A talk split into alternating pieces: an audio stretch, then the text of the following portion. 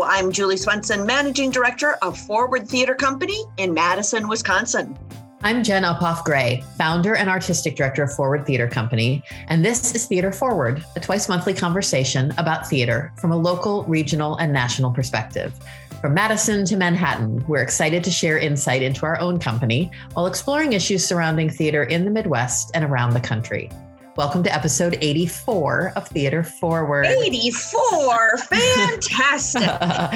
uh, and Julie, I am going to let you introduce our incredible guest today. Oh, I am so thrilled to have uh, my friend and colleague Linda Stephens joining us. Um, Linda has been acting on stages for 50 years.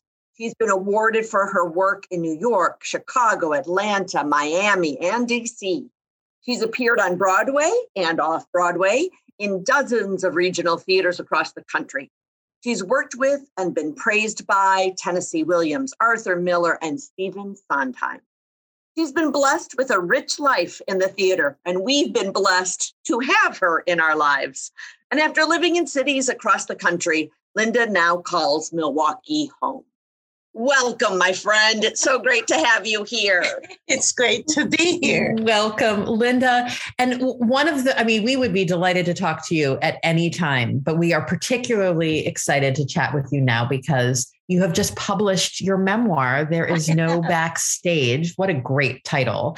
And um, so i want to you know we'll at least start this conversation off talking about this this beautiful beautiful book. And um, maybe you could start with when did you start writing it? How how long did you spend working on this book? Well you know i've spent a lot of time trying to figure out when it began. And um, i don't really know. I went back in my records because I've kept pieces that I've written for myself mostly. They're all pretty journalistic, you know, over the years. And I saw that I did write one in 1994 when I was on Broadway when my father passed away. I got that job at the same time my father passed away, and I wrote about it then. So that was 1994. So I wrote that story, which is in the book. But I think I truly began writing the book with the cabarets that I've done in Milwaukee. I moved here when I was 59, and the next year, which was 2006, I did my first cabaret, started telling my stories. And every cabaret I did since then, which was three more, um, was a group of stories about my life. And then when the pandemic hit, I started stringing those stories together, and then it took on its own life and and found its own shape. So that's that's it, I think. Well, Linda, I know that um, oftentimes um, when people write memoirs, um, uh, it it is certainly to tell their story, um, but that you had other angles for your memoir and how and how you want it to affect people and why did you write it is actually what i'm what i'm offering up to you. Okie dokie. Well i i don't think i knew why i was writing it until i was in the middle of writing it and i thought okay this is for young actors for one thing. This is not this is not a memoir about my life in the theater quote unquote this is a memoir about my life as an actor. And I wanted young actors to be able to look at what an actor's life is actually like. Plus, I think I've always wanted civilians, you know, we call our audience members civilians, to, to also know that there are many successful actors in the world, and I'm one of them who's actually made a living being an actor that you've never heard of. And mm-hmm. this is what the life looks like.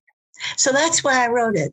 I also realized near the end that I wrote it for myself because it's a hard life, and any actor will tell you that.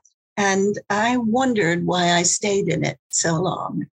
And I sort of made many discoveries along the way. So there you go. That's well, three. well, uh, beautiful. And I, I just, uh, all the things that you're describing were exactly my experience reading this beautiful, beautiful book.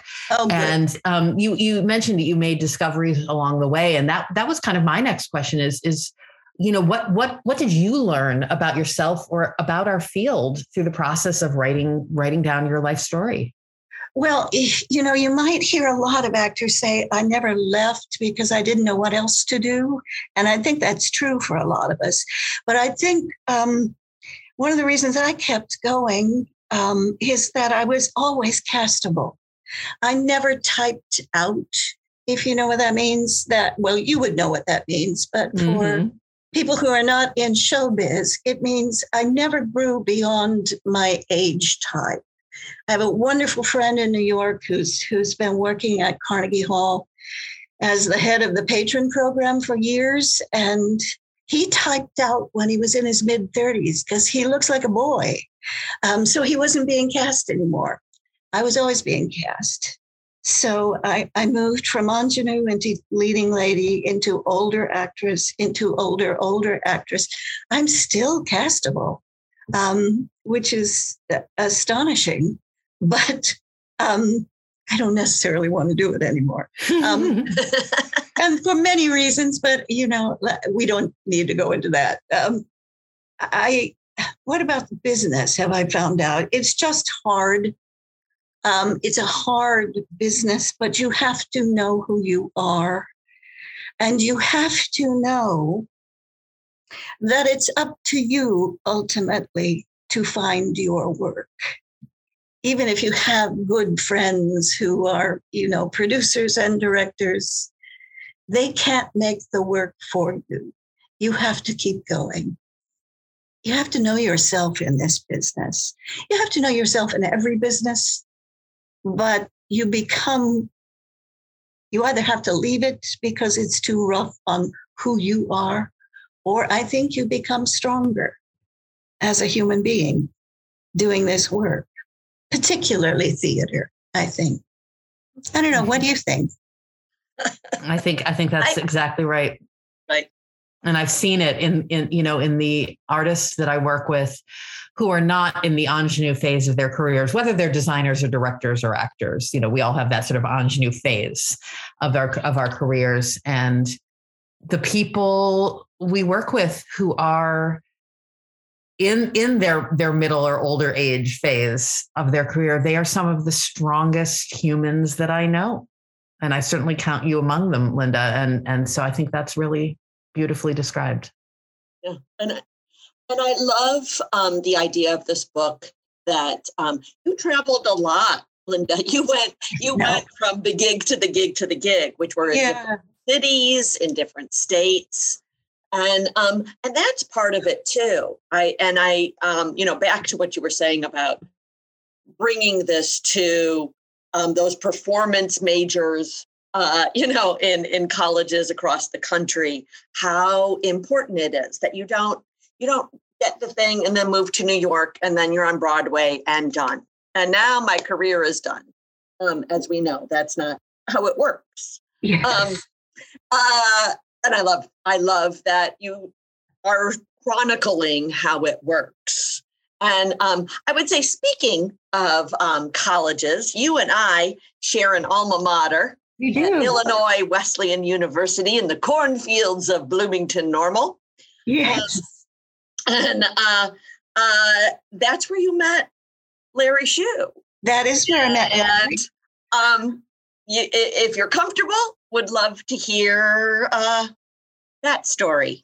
Well, look, I'm just going to read uh, the first part of the book because that tells everything. All right. Um, and, um, you know, another reason I wrote the book is that I wanted to ask myself how it is that I end up being an actor instead of a musician or a singer, because that's what I'm trained in. I have a, a music degree from Illinois Wesleyan um, in voice uh, with a minor in violin.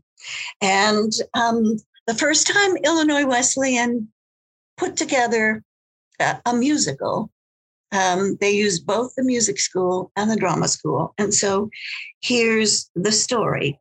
Um, my mother told me that when I was four years old, I walked into a room of adults sitting around after dinner, sang Silent Night from beginning to end, and silenced the room. It seems that I declared myself a singer very early on. But the actress in me wasn't born until the spring of 1968 in a first time collaboration between the music and drama schools at Illinois Wesleyan University in a production of My Fair Lady. From the music school, I was cast as Eliza Doolittle, and from the drama school, Larry Shue was cast as Henry Higgins. Larry Shue, beloved Larry Shue, brilliant Larry Shue, who would become known as the playwright of the nerd, the foreigner, Grandma Duck is Dead, and Wenceslas Square.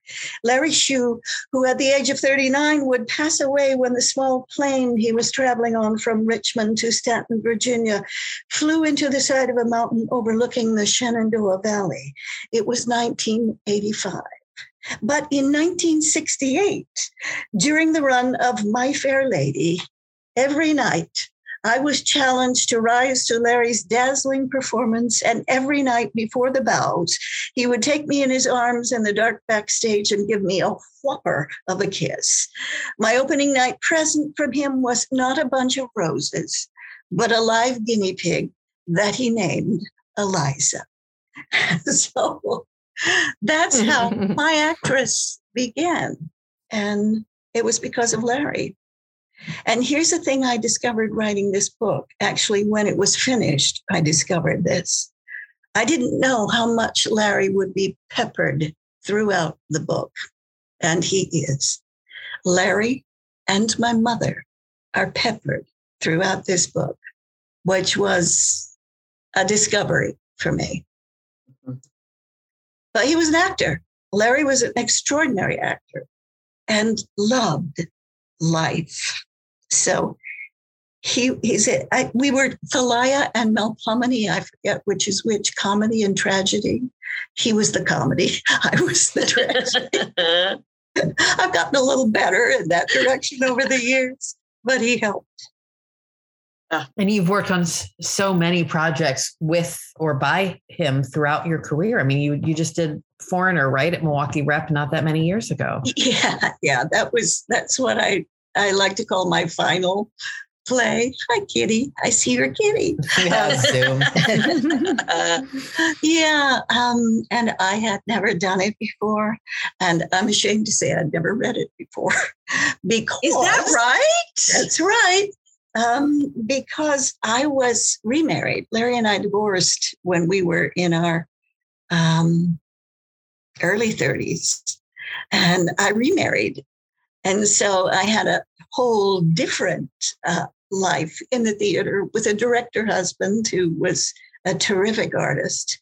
So I was in a different direction in a different town. And I did not go through Larry's career with him in the early days. So I read The Foreigner and I thought, oh my God, I think I know who this old woman is. Uh, I think it's his mother. Mm. And some people would say no. Some people would say no, she's too country a woman. And she is a country woman. But her heart and her sense of humor were Larry's mother. And she was beloved to me. So I got to play Larry's mother. At least that's I felt. Yeah. Yeah.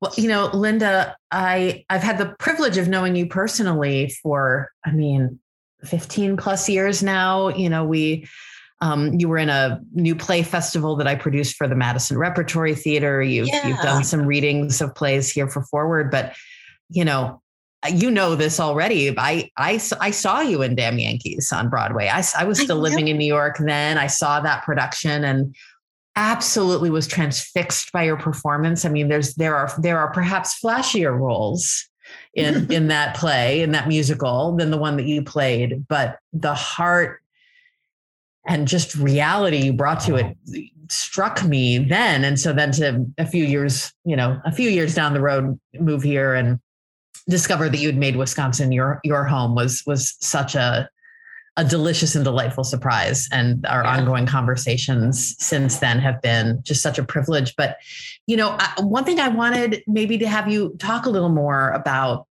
because I think this is something that's so important to me. You've said that your life in the theater feels more like a calling than a career. Mm-hmm. And I'd love for you to explain a little more what you mean by that. Well, um, Jim Higgins actually wrote that in his review. He wrote a review in in uh, the Journal Sentinel of my book, which was a wonderful thing for him to have done. But he said the career it looks more like a calling than a career. The business I've had in in I call it the biz of show. Um, I think it is a calling because I never decided to be an actor. I married Larry Shue, followed his lead, and became an actor. And then when we were divorced, I was married to a director and I followed his lead. But all along the way, working, I never stopped working. And not only because I didn't type out, but because the work was always there, which is kind of amazing to me um, that it was always there. And I think it it might still be if if I wanted to do it. I'm just, you know, I'm I'm just spoiled these days uh, like many older actors who've been privileged enough to, to do as much work as I've done over the years with as many different people. Um, there are just not a lot of roles that I want to sort of plug my psyche into. Um, at this point, I want a role that will teach me something, you know. But people always say, um, "Well, then you write it." Um, yeah, okay. But that's not what we do. Hmm. But I think we also are, we being the collective, are also more interested in our younger stories, certainly in our coming of age stories, than we are uh, our older stories. Maybe because it's good to go back and see how we got here. Mm-hmm which is why I wrote the book. How did I get here? You know, I don't know. I don't know how to answer that question clearly, but I've always, there's always been a level of spirit involved in the work for me all along the way. Maybe it's because I started in church as an eight year old singing solos. You know, I'm still on a level a church singer. Mm. That's what I believe. Linda, I love what you said about wanting only to take on roles that would teach you something. Are there roles in your career that you would reflect back and go, oh, th- those are a couple of my favorites. Those really taught me something. Is there something that comes to mind? Well, yeah, my sort of claim to fame that not a lot of people actually saw, but in Chicago, it just won me a slew of rewards and then platforms me to New York to the Public Theater, which is the role that got me auditions so that I got into Damn Yankees. But it's Emily Stillson in Wings. Um, Wings is an Arthur Kopit play that um, my forever friend Jeff Lunden and his partner Arthur Perlman uh, turned into a musical. It's not exactly a musical, it's somewhere between a musical and a kind of an opera. Um, and it shouldn't have worked, but it did. She's a stroke victim. She's in her early 80s. And the play sort of takes the audience and the actors immediately into her stroke so we go through a world where nothing makes sense and we view it from the inside out. We, we view it from her point of view. What she taught me and continues to remind me is to remember that life is an adventure. And no matter what's going on, keep looking forward and finding out what's what's there, what's going on next. How can you move through this? So she's she's my she's my anchor role. But you know, uh, Lizzie in 110 in the Shade is is my uh, young leading lady role, and I still I'm such a romantic that. I believe in that role so much. Um, and and I have to say that um, the foreigner, the, the the wonderful character in in Foreigner, just reminded me, like Larry did doing that play, that you have to remember to laugh. you just have to remember that life is full of joy. I've had so many roles to play. I'm, I'm sure other actors have said, I can't tell you my favorite role, and I can't really. But I've had, I've had, I've had a lot. Mm. They all teach you something when you do them. Mm-hmm. What I miss, though, as an actor, is playing with other actors because I'm basically a company actor without a company.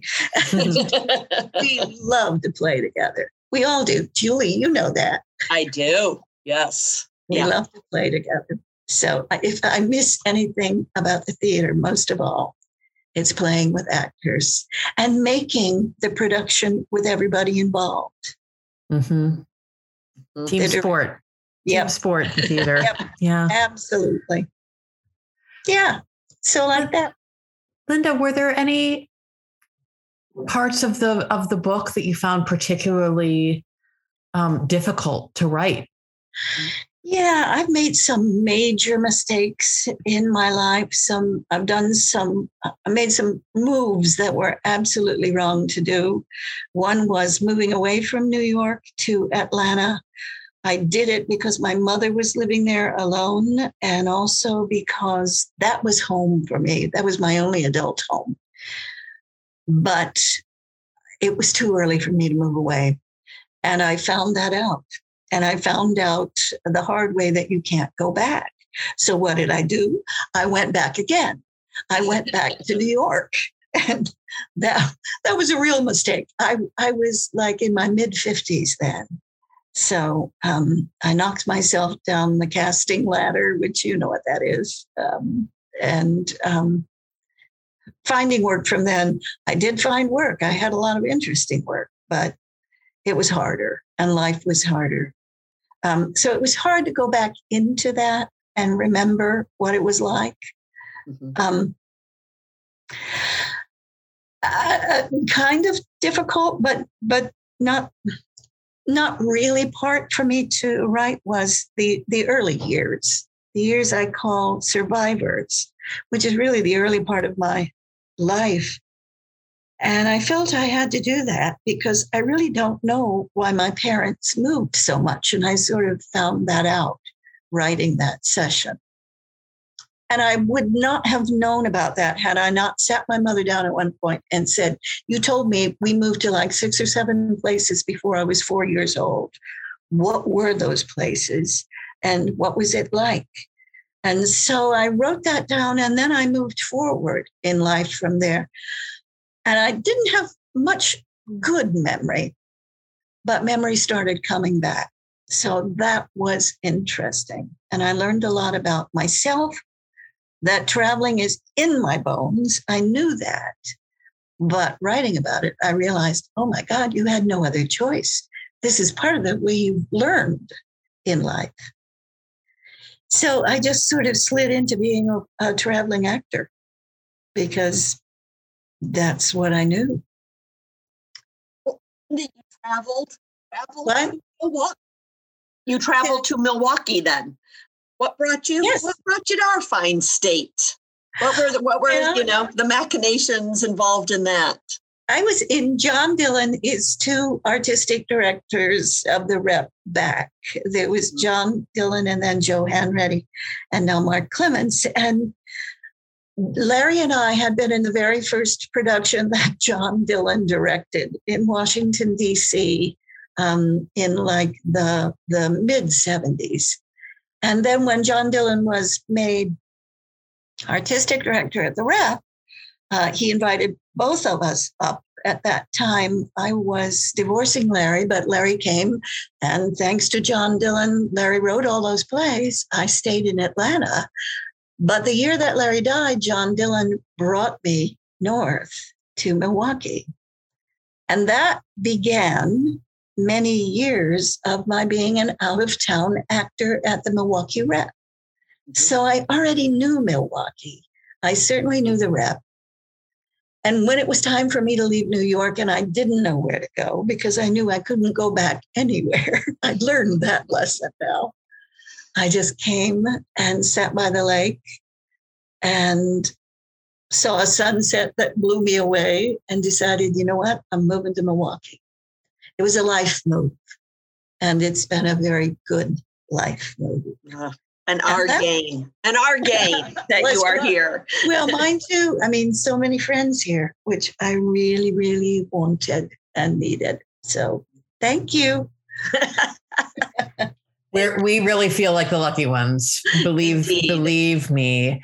Um, and you know, I'll I'll start to wind us up here, but I I, I just want to say for for the folks who are listening that um, and this loops back to something you said earlier, Linda. It's it this is this is a gift for young actors who might be looking for um, an example of how how a long career played out for for another actor but there is something so valuable for people who just love theater and are as you say civilians to to learn what this life is like. And obviously it's different for everyone but but it's you've done such a beautiful job of telling your own story in a way that invites the reader in and lets us sort of feel that feel those emotional highs and lows and the satisfactions and the disappointments and um, i just i urge people to get a copy of this book and and learn something learn something about our field I so appreciate your saying that because what we do, what we all do from the stage, I think, is basically hold the mirror up to nature.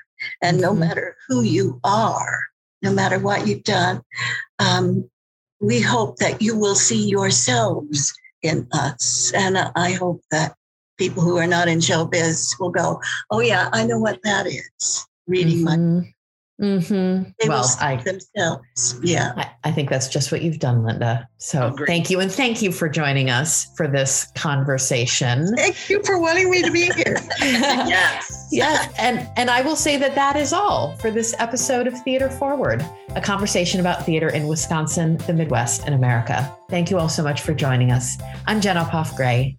And I'm Julie Swenson. And our podcast is produced by Scott Hayden. You can follow us or share your thoughts on Facebook and Twitter. As always, um, uh, with an ER in Theater Forward. Um, if you enjoy this podcast, don't forget to subscribe to us on Apple Podcasts or wherever you get your podcasts and be sure to leave a comment. We'd love to hear from you. We're so grateful to have you listening, and we will be back soon for another Theater Forward conversation.